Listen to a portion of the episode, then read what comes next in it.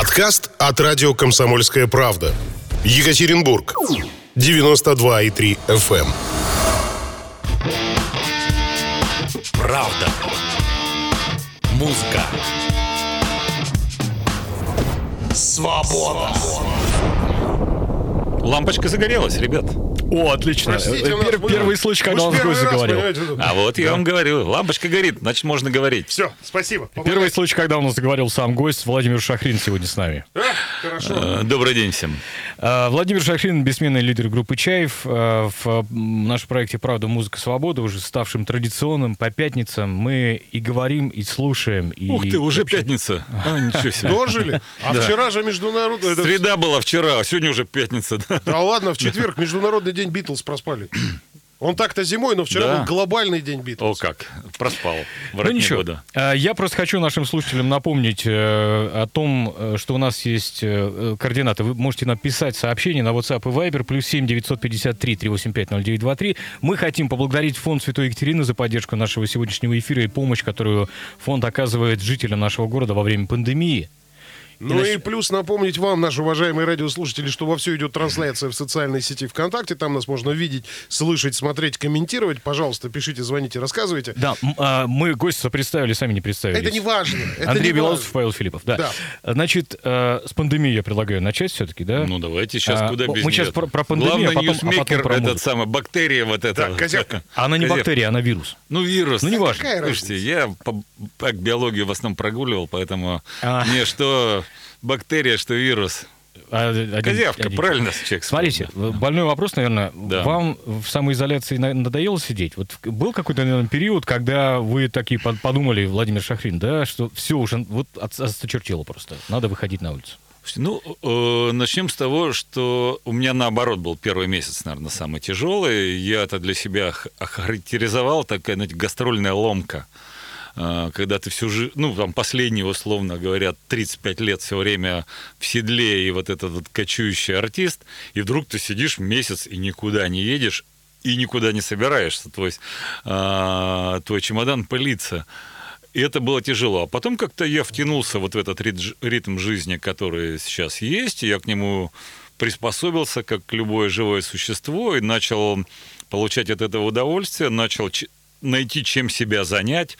Я написал несколько песен, дописал несколько песен, которые были брошены.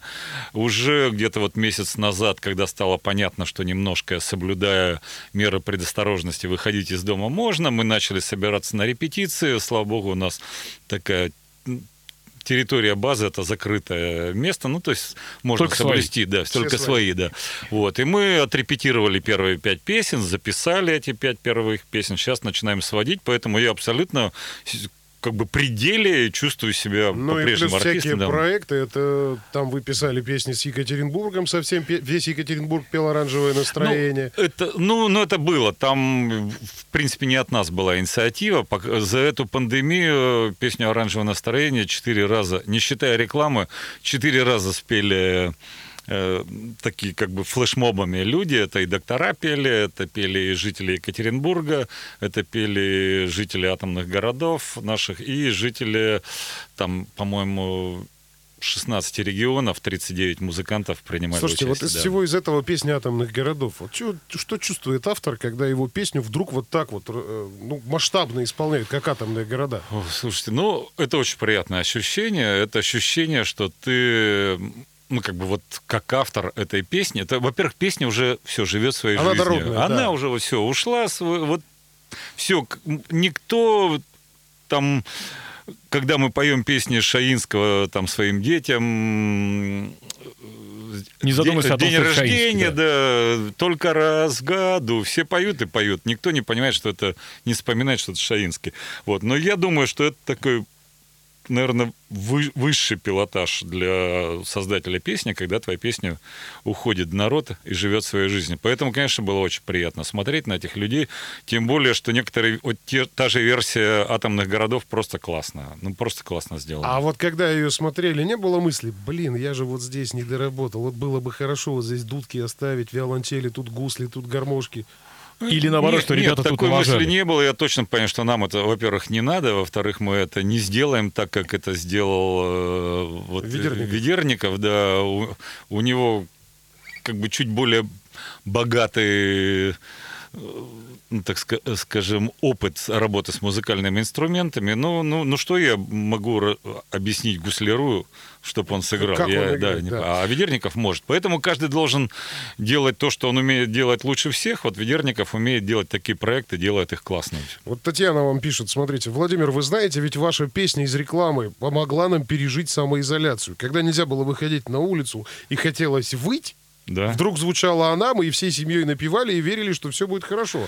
А завела эту традицию младшая дочь, а песня действительно добрая и оптимистичная. С уважением, семья Нестерова. Спасибо большое, семье Нестерова. Если бы вы знали, как нам помогла эта реклама в финансовом отношении, то, честно говоря, как бы, это вот за всю пандемию это единственный заработок, который мы получили. И, надо сказать, спасибо компании вот этой сотовой сети, да, за то, что они обратили внимание на нас. По-моему, абсолютно не стыдная работа. Мы там не рекламировали никаких непотребных орешков или отравы какой-нибудь. Ничего, что шло вразрез с вашими убеждениями. Ну, конечно, да, это совершенно нормально. Слушайте, а вот все-таки в продолжении темы пандемии, самоизоляции и всего такого, ведь отменилось огромное, гигантское количество мероприятий, что-то ушло в сеть, мы понимаем, да, но все-таки говорят, что все-таки не такие ощущения, да? Ну, конечно. И у самих исполнителей, и, наверное, у зрителей тоже. Чувствуется пустота вот эта, да? Все-таки вы переживали, что концерты отменились на неопределенный период времени? Что, может быть, не знаю, на финансах это скажется? Дело не в финансах. Дело в том, что у нас это юбилейный год, и мы готовили этот тур 35-летия как никогда. Мы никогда не готовились так к юбилейному туру. Мы придумали концептуальную программу в первый раз за все время. Этой концепцией мы поделились. Павел Брюн, такой есть замечательный режиссер. Это человек, кто первые 12 лет был режиссер-постановщик «Цирк дю Солей». Он сейчас вернулся в Россию, мы так хорошо знакомы с ним. И он придумал визуальную концепцию этого концерта. В первый раз за все время мы в Москве на 3 дня сняли огромный на 8000 концертный зал, завезли туда весь аппарат, звук, свет и гоняли эту программу. И он стоял в зале и говорил: так, свет здесь не так, вот так, вот тут пауза не нужна, вот тут нужна, вот тут ты можешь поговорить, а здесь между этими песнями не говори ничего. И я понимаю, что человек с огромным опытом, таких больших шоу. И мы это шоу сделали, и мы поехали, мы отыграли Дальний Восток, Приморье и Казахстан. И вдруг все закончилось. То есть извините меня, конечно, за сравнение в личной жизни, когда в самый кульминационный момент свет включили, пришла мама и своей подружки тебя: ну-ка пошел вон отсюда, бесстыдник, охальник, и ты на ходу застегиваешь штаны, убегаешь, понимаете? Вот ощущение такое у меня было. Сейчас немножко отпустило уже. Ждем. Пока на осень перенесли на октябрь месяц. Не знаю. Да, ты подвижен, что называется. Коль скоро... Давайте, может, спеть. Попросим. Да, тем более, что юбилейный тур, я не знаю. Ведь всегда, наверное, делаются какие-то непривычные версии старых песен. Как это у вас происходит? Мы, наоборот, постарались старые песни сыграть максимально так, как они были записаны в 80-м году. Аутентично. Мне кажется, это гораздо интереснее, чем сыграть по-другому. То есть в этом отношении мы не сторонники по 10 раз переделывать свои песни. Слушайте, Давайте я, наоборот, сыграю песню, которую мы сейчас буквально только свели. Это новая песня совершенно. То есть премьера? В радиоэфире точно премьера, да. Как называется? Она называется «Чудесные тихие песни». Владимир Шахрин.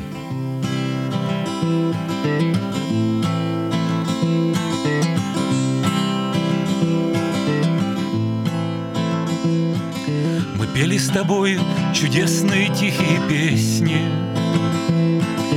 и наши мечты никому не мешали. Мы засыпали с пластинкой Элвиса Пресли. И что будет завтра, мы оба с тобой не знали. Теперь, чтоб подняться, нужны самолеты и крылья. Чтоб звезды увидеть, мы идем в планетарий. И чтобы вспомнить, какими мы были, нам нужно забыть, какими мы стали.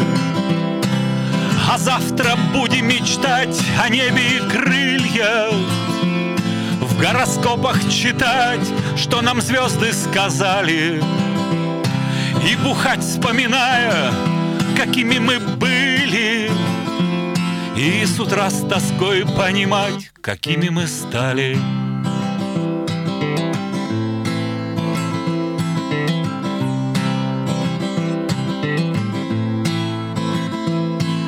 Теперь мы знаем точно, что будет завтра. Утренний чай и новости хуже и хуже. И знание это на нас свалилось внезапно, как после зимы апрельские лужи. По лужам бегут нарядно одетые дети. Им так надоели эти шапки и шубы. И я улыбаюсь, это лучшее время на свете. Но перед тем, как уйти, я в дверях найду твои губы. А завтра будем мечтать о небе и крыльях, в гороскопах читать, что нам звезды сказали, и мечтать, вспоминая, какими мы были, и с утра с тоской понимать, какими мы стали. Такая еще песня не совсем отрепетирована. Мы пели с тобой чудесные тихие песни. О, эти чудесные тихие песни.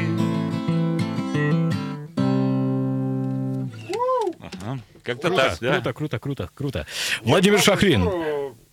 Спасибо. Ребят, вот, да. А я вот, кстати, обратил внимание, знаете, на какой момент интересный? А у вас вот в последнее время, смотрите, помните эту песню, которую поют все вместе, но очень тихая песня? Да, сейчас да, вот да, эти тихие песни. Да. Поменялся, да, совершенно верно. Сильно меняетесь? Ну, вообще с возрастом есть... то есть, когда ты молод, и тебя переполняет какая-то вот энергия такая необузная, тебе кажется, нужно докричаться до кого-то. Ну, да, нужно громко заявить, да. А сейчас ты понимаешь, что иногда наоборот, когда все кричат, нужно взять, начать говорить тихо. И люди замолкают, начинают слушать тебя. И тогда тебя услышат. Все орут. Поэтому вот это такой абсолютно осознанный прием артистический, чтобы взять и начать говорить тихо. Ну, потому что тогда начинают прислушиваться и слушают более внимательно. Татьяна нам написала. Вчера случайно наткнулась на инстаграм супруги Шахрина. И он у нее прям, душевный, такой теплый и пропитан счастьем. Короче, я обзавидовалась. Да. А ведь живут они много лет. Мне вот интересно, они вообще ругаются? Ну, это женский вопрос. Ну, хороший вопрос. Сколько лет вы живете, кстати? Слушайте, мы познакомились в 76-м году. В 76-м, да. В 78-м я ушел в армию. В 80-м я... даже уже в январе 81-го я вернулся из армии, в апреле 81-го мы поженились, и так, собственно говоря, и живем. Это моя любимая женщина, мой лучший друг, и она действительно такая, прекрасная хозяйка. У нас вот что очень важно... Мне кажется, для долгой счастливой жизни это, чтобы у людей были общие интересы какие-то, чтобы сходились какие-то ваши взгляды на окружающий мир. Иногда, когда такой большой стаж у семейной жизни, иногда это уже бывает такая... приятно нервирует, знаешь, когда ты еще сказать не успел, а...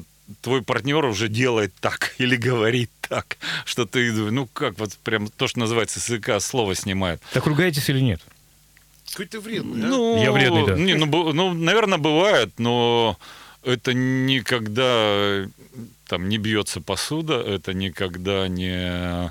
говорятся какие-то оскорбительные слова, и, там, матерные слова. Я не знаю, моя жена от меня, наверное, не слышала никогда ни одного матерного слова. И дети мои, и внуки не слышали. Ну, потому что я от своих родителей не слышал. Это не потому, что я такой хороший, это так генетически заложено. При том, что я 8,5 лет на стройке работал монтажником, и я слышал лучшие образцы русского мата. И я знаю, как на нем разговаривать, и как бы люблю русский мат, но я понимаю, что это такая абсолютно сакральная, языковая...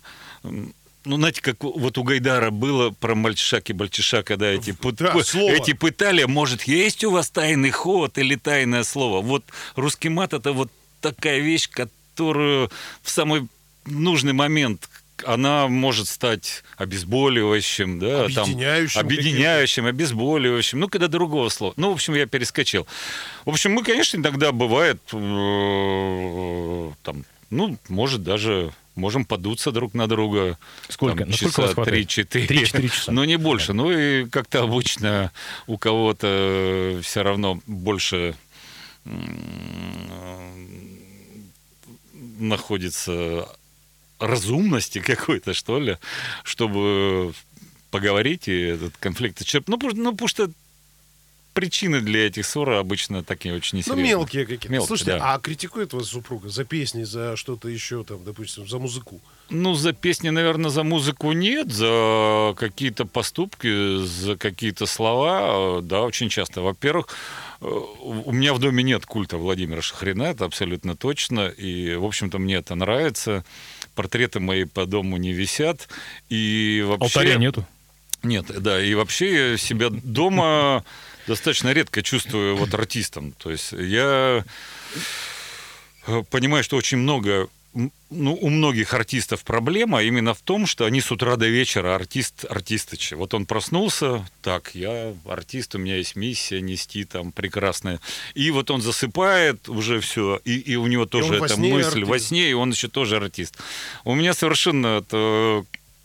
Как бы нет, я могу быть там садовником, дедушкой, мужем, там, не знаю, просто горожанином, хозяином, каким-то строителем, хозяином, да, там, собаки, другом, все. И потом в какой-то момент, мне на репетицию надо, я же артист. Точно, про собаку. Да? Про собаку. У нас тут вопросы задали просто, что вы выставляли Альфред Иванович зовут? Да, Альфред Иванович, да. Выставляли... Он у вас герой Инстаграма. Да, герой Инстаграма. Вообще герой. Да. И вдруг какой-то кот взялся. Это что такое? Значит, смотрите... Вы переметнулись... Не-не-не, Альфред Иванович, во-первых, он на самом деле, конечно...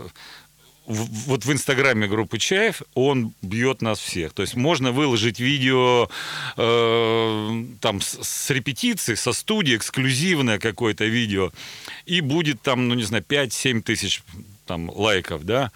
А можно просто выложить Альфреда Ивановича и 14 сразу. То есть он, конечно, он это, видимо, как-то чувствует, и я так считаю, что он у меня задембелевал, такой дембель конкретный стал, понимает, что его уже никуда не выгонят. Поэтому он может и на поляночке иногда навалить, позволить себе. На него начинаешь ругаться, он такой уши опускает. Ой, я думал, вы не заметите, я за елочкой это сделал. А это же овчара, у них очень выразительно это получается все. Да, он еще здоровый такой, кабелин, такой прибившийся. А с котом, да, действительно, вдруг появилась черный кот. Такой достаточно бесцеремонный, который начал там на веранду заходить, належать, сам пришел, все. У меня там у одной дочери и у одной внучки аллергия есть на котов, и мы, значит, начали... А он на него, Альфред Иванович, ноль внимания. Мы говорим, Альфред Иванович, ты что, вообще, что ли, службу-то не тащишь? Да вы его пошугай. Ну, как бы его немножко... Ну, не то, что... Ну, гавкни хотя бы. Да, ну, да, чтобы вот он гавкнул, да. Соответственно, кот обиделся, ушел. Но тут в этом году же у нас нашествие дроздов, да, и эти... Как только исчез кот, значит, появилась куча дроздов, которые начали жрать нашу жимолость, собаки. И мало того, что они ее жрут, они при этом начинают фиолетово гадить вокруг, то есть огромными плюхами. Мерзкая птица, я бы сказал вам. Простите меня, господа орнитологи, но, по-моему, мерзкая птица. И тут Владимир Владимирович Шахрин пожалел о коте. Конечно, и мы начали у забора кликать его киса, вернись, мы все простим. Значит, молочка ему насыпали там еще. И вот тут Альф заревновал. Начал из этой маленькой мисочки молоко. В жизни он молоко не хлебал никогда. Тут его до дна. Все колбаски, заначки для кота, он их нашел, все заначки, все сожрал, всю колбасу. В общем, теперь он как бы такая, у них идет битва за территорию. Ну, достаточно мирно. Ну, слава богу. Вообще, да. Я вот, честно говоря, обратил внимание, что у вас и концерты мирно-то проходят как-то все. Ну, я считаю, да. Я очень люблю атмосферу наших концертов. Это такая очень... Я не зря уже больше 30 лет начинаю концерт одной фразой «Здравствуйте, родные», да. Потому что я понял, что вот все равно вот люди купили билет, нашли свое время... Блин, ну они мне родные. То есть я на их деньги существую последнее время. Я им за это очень благодарен. Поэтому, ну, как-то люди это, видимо, тоже чувствуют. И очень добрая, хорошая атмосфера. И люди уходят, улыбаются. И поклонники группы «Чаев» между собой очень хорошо общаются. То есть, в принципе, вот мне один мой знакомый в свое время, американец, когда так немножко, он долго здесь жил, уже начал вырубаться в систему, он говорит, вот такие, как вы в Америке, это Grateful Dead группа. Когда люди могут, типа, встретиться чужие, и если он узнает, что это поклонник Grateful Dead, значит, его можно в дом пустить спокойно. Заходи, брат, можешь переночевать. То есть вот у вас также типа того, что поклонник группы «Чаев» может пустить переночевать даже в другом городе поклонника группы «Чаев», понимая, что, ну, вряд ли будут какие-то проблемы, неприятности. Но вот опять же вопросы такого характера. А были какие-то концерты, когда вот, ну, был реально неадекват и хотелось что-то устроить? Ну, их было очень немного. Это вот я очень хорошо помню концерт на заре в самом капитализма в нашей стране. Наверное, какой-нибудь там 89 или 90 год. И первые такие типа клубы начали открываться. И на Тверской открыли клуб... Я не помню, как он назывался, но по большому счету это мажорный ресторан. И это был наш первый концерт вот вообще вот в каком-то... в таком мероприятии, когда стоят столики, там мало людей, все. И это мы туда пришли, и, значит, администрация этого клуба говорит, вот тут тише, значит, барабаны очень громко, микрофоны все убрали, все, в общем... А что, у них посуда звенела? Ну, не знаю, вот людям тут должно быть комфортно, людям, вот они тут пришли пожрать, а мы как бы часть меню. А вы не люди. Да, а мы часть меню, и она такая неприятная, эта атмосфера, но мы уже, ну ладно... Ну, сказали, да, в общем, ну, давай, сыграем, мы не пробовали. И вот мы начали играть, и на первом прям такой диванчике сидят три парня моложе меня, то есть мне уже было там, условно говоря, под 40, а им такие лет по 30, явно не москвичи, приехали такие в малиновых пиджаках, вот прямо в первом ряду. И я слышу, о чем они говорят. Ну, то есть, ну, вот мы на таком расстоянии, 1,5 метра, и аппаратура еле тихо играет. И они так говорят, слушай, а ты знаешь эту группу? Второй говорит, я не первый раз слышу. Он говорит, а клевые какие, вообще классные парни, песни клевые. Давай их усыновим, что ли, что-нибудь покормим там. И я понимаю, что я начал себя сдерживать, что не дать в пятак ему каблуком, просто взять его... дать пятак человеку. И вот это, и ощущение такое было мерзкое. И нам дали деньги там какие-то по тем временам, $1000, прямо долларами дали эти деньги. И я спал, утром проснулся рано-рано и пошел пешком по Москве просто проветриться, гулять. И дошел до какого-то музыкального магазина. Слушайте, нам дали больше $1000, потому что у меня было 500 только. В общем, по тем временам гигантские деньги. Да. И я понимаю, что я хочу избавиться от этих денег. Просто они мне ляжку жгут, как было у Шукшина в рассказе. И я зашел в музыкальный магазин и купил гитару Epiphone, красную, красивую, 0 Галахер такая. Как бы, мне там скидку на нее сделали, все. И я понял, о, да это уже совсем другое дело. Это нет, все. И поднял себе настроение. То есть... Их было очень мало, таких неприятных концертов, ну, я их помню. Да. Слава богу, слава богу. А в основном я просто помню вот эти фонарики, вот это всеобщее братание. Нет, концерт это... очень классный. Группа «Чаев» — концертная группа. Для меня работа в студии достаточно работа тяжелая. А концерт — это часть моей жизни. Друзья, Владимир Шахрин у нас сегодня в гостях. «Правда, музыка, свобода». Да, я просто хотел еще сказать, что мы по-прежнему благодарим фонд Святой Екатерины за поддержку сегодняшнего эфира и помощь, которая оказывается гражданам, горожанам нашего города во время пандемии. Но прямо сейчас новости на радио «Комсомольская правда». Вернемся через несколько минут. Правда. Музыка. Свобода.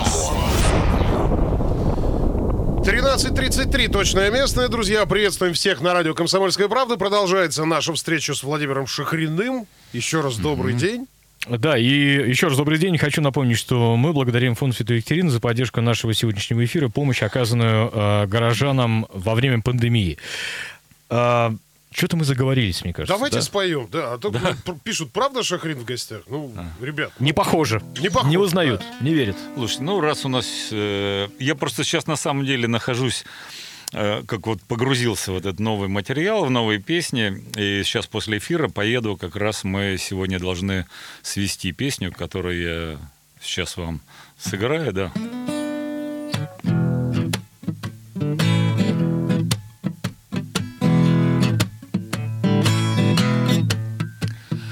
Слишком много джаза, сказали мужики. Что ж мы щи хлебаем лаптем чай, не дураки. Вроде пашем сеем с раннего утра, да все не наступает лучшая пора. Слишком много джаза, мама, для моей души. Под такие ритмы пойди-ка попляши. Слишком много джаза, ой, мама, не могу. Такого свистопляса не пожелаешь и врагу. Слишком много джаза бьет, как из калаша. Вроде смотришь в телек, красная девка хороша. Если б научиться звук не прибавлять, можно веселиться, петь и танцевать. Но слишком много джаза, мама, для моей души. Под такие ритмы пойди-ка попляши. Слишком много джаза, ой, мама, не могу. Такого свистопляса не пожелаешь и врагу. Слишком много джаза, а нам по всем сетям. Знаю, чем закончится, виноват ты сам. Вот орут за правду, а вот наоборот. Все при этом топят за простой народ. Слишком много джаза, мама, для моей души. Под такие ритмы пойди-ка попляши. Слишком много джаза, ой, мама, не могу. Такого свистопляса не пожелаешь и врагу. Слишком много джаза, слишком много джаза. Впору колья взять, да этих краснобаев по деревне гнать. Без остервенения, так, чтоб не зашибить. А потом сообразим, как нам дальше жить. Слишком много джаза, мама, для моей души. Под такие ритмы пойди-ка попляши. Слишком много джаза, ой, мама, не могу. Такого свистопляса не пожелаешь и врагу. Слишком много джаза, мама. Слишком много джаза, мама.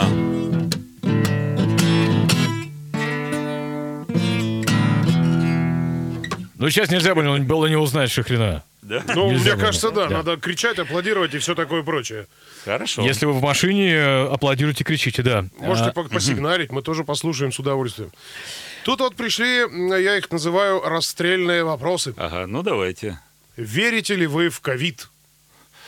Да, у меня есть знакомые, кто переболел ковидом, у меня есть знакомые, у кого люди умерли от ковида. Я знаю врачей, которые работают с с утра до вечера в очень тяжелых условиях, особенно вот в первые 2 месяца ковида, которые со слезами на глазах умоляли нас всех не делать глупостей и относиться к этому серьезно. Я верю в ковид, я понимаю, что эта зараза там берет не всех, что она не со всеми... что у кого-то, у многих она в легкой форме, практически незаметная. Но я честно скажу, что я для себя решил, что вот эти, например, маска в общественном месте для меня какая-то некий, современный этикет вот этого времени. Мне не сложно. Мне не сложно там, заходя в гости, снять ботинки, и вот в этом доме принято снять ботинки и не ходить в ботинках. Мне не сложно там, не знаю, снять шляпу в помещении. Этикет. Вот сейчас зашел в магазин, надел маску. Ты можешь сам не верить, ты можешь сам быть уверенным в своем здоровье. Просто будь внимателен к тем людям, кто вокруг, кто опасается за свое здоровье. Ты же не знаешь, вот у человека, может быть, тяжелейшие заболевания, он и так там, условно говоря, еле-еле борется со своим недугом, и для него этот ковид может быть просто сразу смертельно опасным. О нем подумай, вот и все. То есть ничего такого на самом деле сложного нет. Слушайте, я еще такой вопрос хотел задать. Знаете, сейчас в Екатеринбурге такой город у нас поставщик горячих тем. Да? Вот одна из тем, которая сейчас разыгрывается, такая сегодня, и вообще на этой неделе идет суд над... Максим Шибанов зовут этого человека. Из-за конфликта с православным активистом Максимом Румянцевым. Знаете вы, наверное, да? Это когда было стояние по поводу храма. Один другого толкнул в ответ на провокацию. Да. Ваши отношения, и вот как вам кажется, на чьей стороне правда будет? Тем более, что Румянцева многие там, даже Андрей Кабанов призвал, например, отозвать это заявление.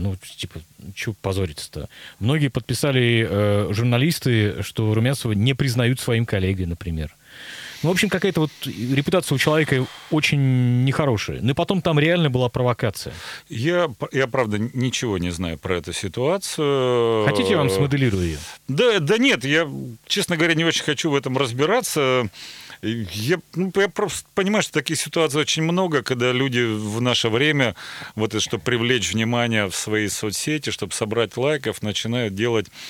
такие очень сомнительные какие-то поступки, совершенно необязательные. Хорошо, давайте так задам вопрос. Да. Я думаю, что у вас бывали в жизни ситуации, когда вам хотелось дать кому-нибудь по роже. Тем более рок-н-ролл позволяет. Конечно, бывали, да. И давал. И давали. Да. Что бы вы, не знаю, совет не знаю, что предпринять в такой ситуации? Реально, вас провоцируют. Что делать? Потом, знаете, что, возможно, в суд потащит. Советы давать проще всего, конечно. Это конечно, да, сказать, что нужно держать себя в руках. Я понимаю, что у меня достаточно крепко держится планка, эта нервная система, да, что я могу быть спокойным. Условно говоря, там в тех же событиях с попыткой построить храм Святой Екатерины на этом... в части сквера у драмтеатра. Я же туда приходил, когда люди собирались, именно защитники сквера. Я там 2 с лишним часа разговаривал, и я понимаю, что мне там говорили какие-то неприятные вещи, еще что-то. Но я держал себя в руках, моя планка не падает. Но в какие-то моменты у меня падает планка, и тут никакие советы не работают, потому что не работает все. Поэтому я позволю себе... может быть, даже не совет дать, а поделиться своим опытом, что в каких-то ситуациях нельзя давать при первых признаках гнева какого-то, да, не надо этому и выпускать этого джина. То есть это джин. То есть сдерживаться. Гнев, да. Нужно по возможности сдерживаться, потому что, опять же, это ни к чему хорошему не приведет, никаким криком, никаким...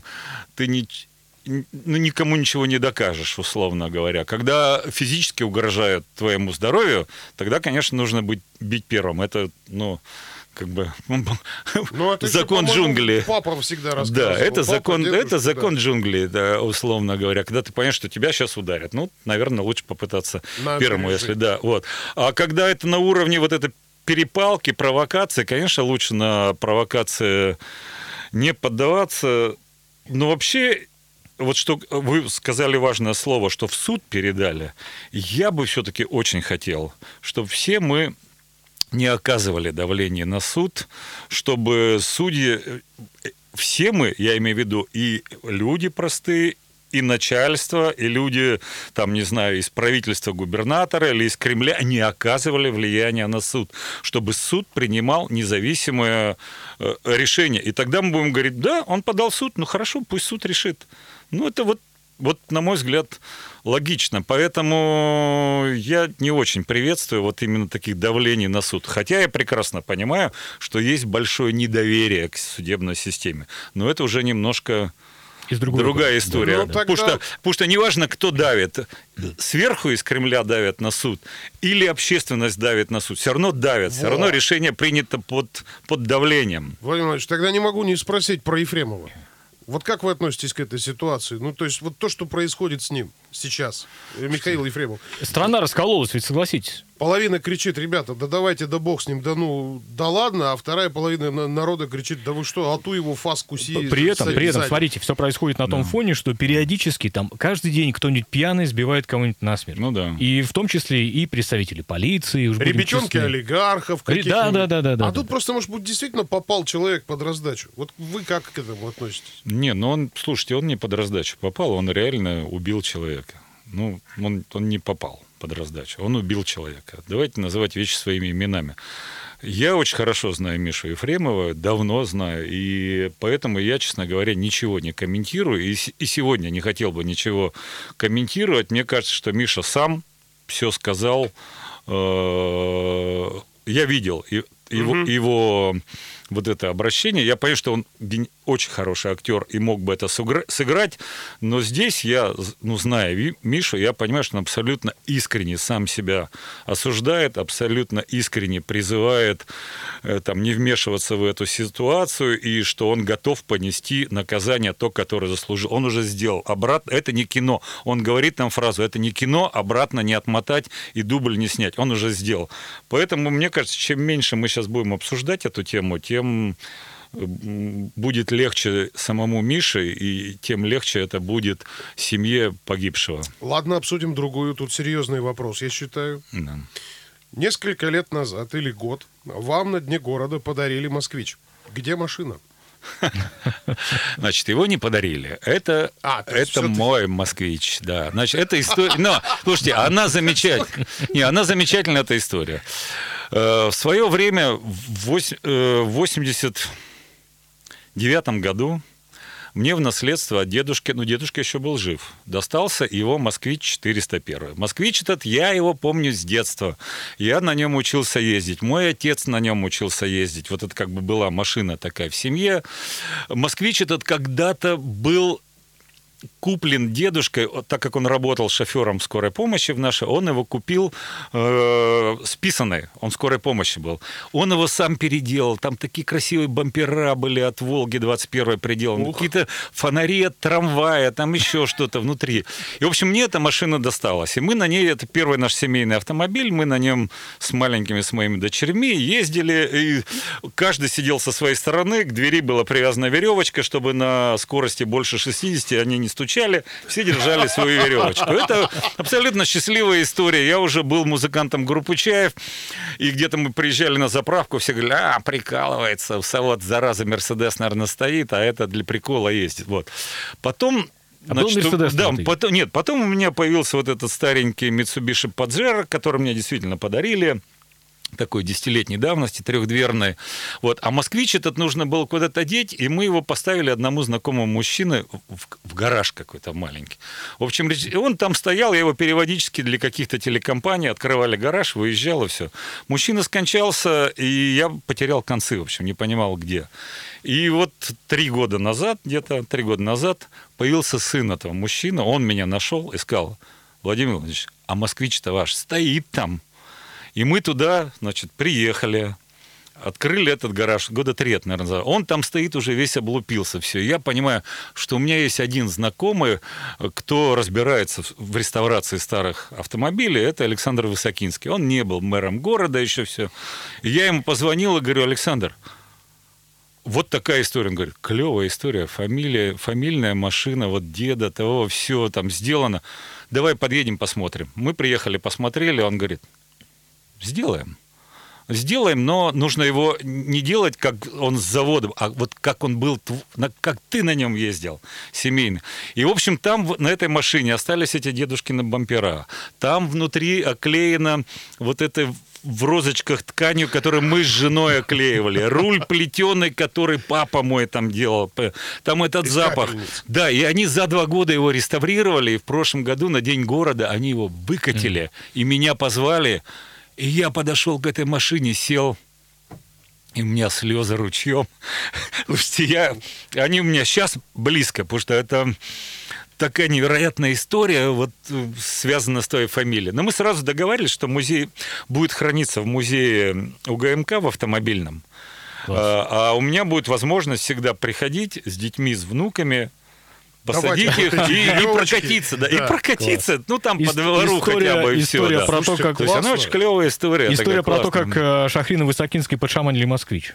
Ну, а как на Дне города сняли, сказали, почему-то подарил. Ну, можно сказать, да. Его восстановили и снова подарили. Но это в этом нет вообще никакой политики. Это просто очень клевая, семейная, такая местная екатеринбургская история. Ну, потому что, мне кажется, только вот в Екатеринбурге может так дружить музыкант, мэр. Ну, я не могу, слушайте, я не могу сказать, что мы дружили. Мы просто познакомились где-то вот как раз именно на поприще старых автомобилей, смотрели все. И я тогда понял, что он здорово разбирается в старых автомобилях, и сын у него такой шарит, все, и как бы его эта тема интересует. И я люблю увлеченных людей вообще, кто чем-то увлекается и в чем-то хорошо разбирается. Слушайте, не могу не спросить, а вот, ну давайте вот еще к интернету на секунду вернемся. Вот на ваших страницах, ну, на странице группы «Чаев», нет-нет, да выкладывают каверюги ваших песен, то есть исполнения. Да. Вот... Вы вообще как вот относитесь к тому, что вот перепевают песни? Да хорошо, если люди поют, хорошо. Я, честно говоря, особо не слышал, чтобы это были какие-то коммерческие исполнения. Обычно это так, люди поют. Мне нравится. А если как в «Стилягах»? Ну, там же совершенно было как-то там что-то перепето, текст переделан. Вот в «Стилягах», в принципе, мне понравилось, как сделали аранжировки, и они в фильме очень уместны, там 2 песни наших, ну, уместные, красиво там, и фильм хороший. И я тогда помню, что у меня был...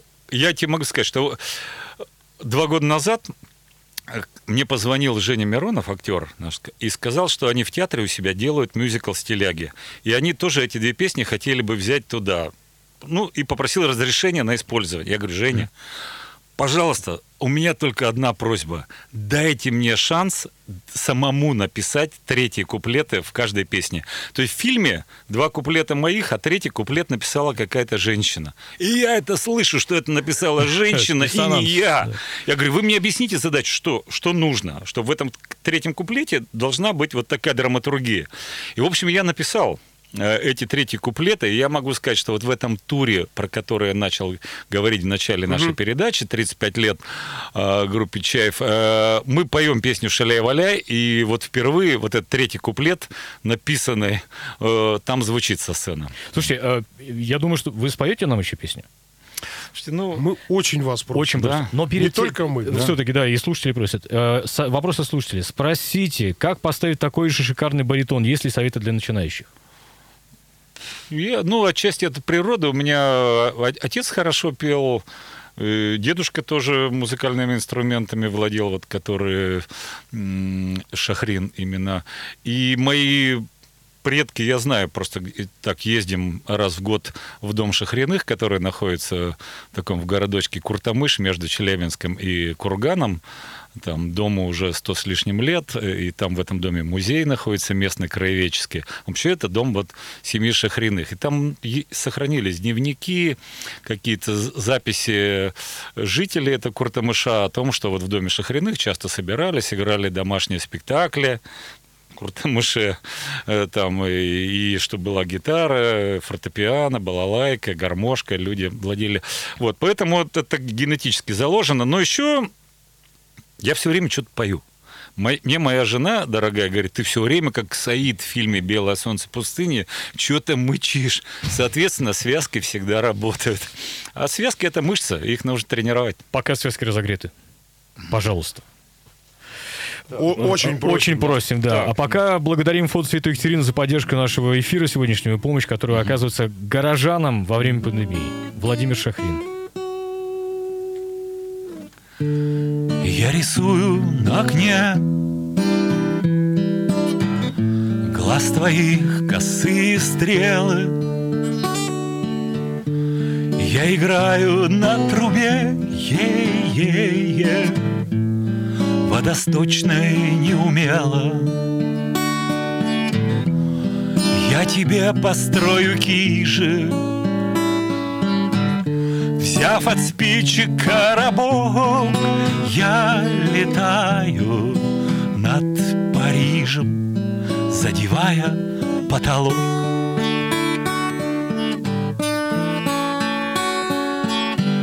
Я рисую на окне, я смотрю в пустые стены,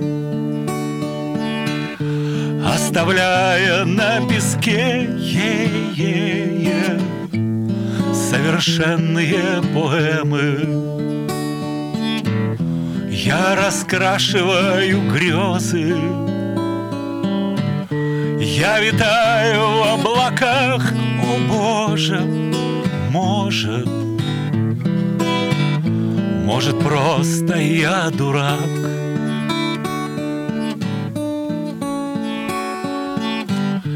Отчего от счастья слезы, слезы горя, горе море, счастье тихий ручеек, убегающий в песок. Ну, дальше вы можете послушать на общем оригинале. У нас, к сожалению, как в фильме «Золушка». Ваше время истекло. Заканчивайте разговор. Спасибо Владимиру Шахрину за то, что зашел к нам. Спасибо. Спасибо вам. Было приятно. До свидания. Радио «Комсомольская правда». Более сотни городов вещания и многомиллионная аудитория. Екатеринбург 92.3 FM, Кемерово 89.8 FM, Владивосток 90.4 FM, Москва 97.2 FM. Слушаем всей страной.